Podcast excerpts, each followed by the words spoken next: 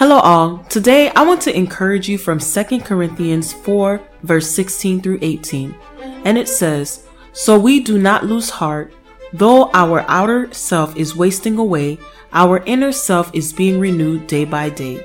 For this light momentary affliction is preparing for us an eternal weight of glory beyond all comparison. As we look not to the things that are seen, but to the things that are unseen. For the things that are seen are transient, but the things that are unseen are eternal. So I want to encourage you and let you know that what you've been praying for is on the way. Do not lose heart. The enemy would have you believe that your prayers, fasting, and seeking God is in vain. But that is a scheme to get you to turn from God and abandon the altar of prayer and worship. Daniel, he prayed and tarried before God for revelation of a vision that he had about his people. And it was through the angel that he learned that his prayer was heard from the moment he prayed. The answer was yet on its way, but there was a war.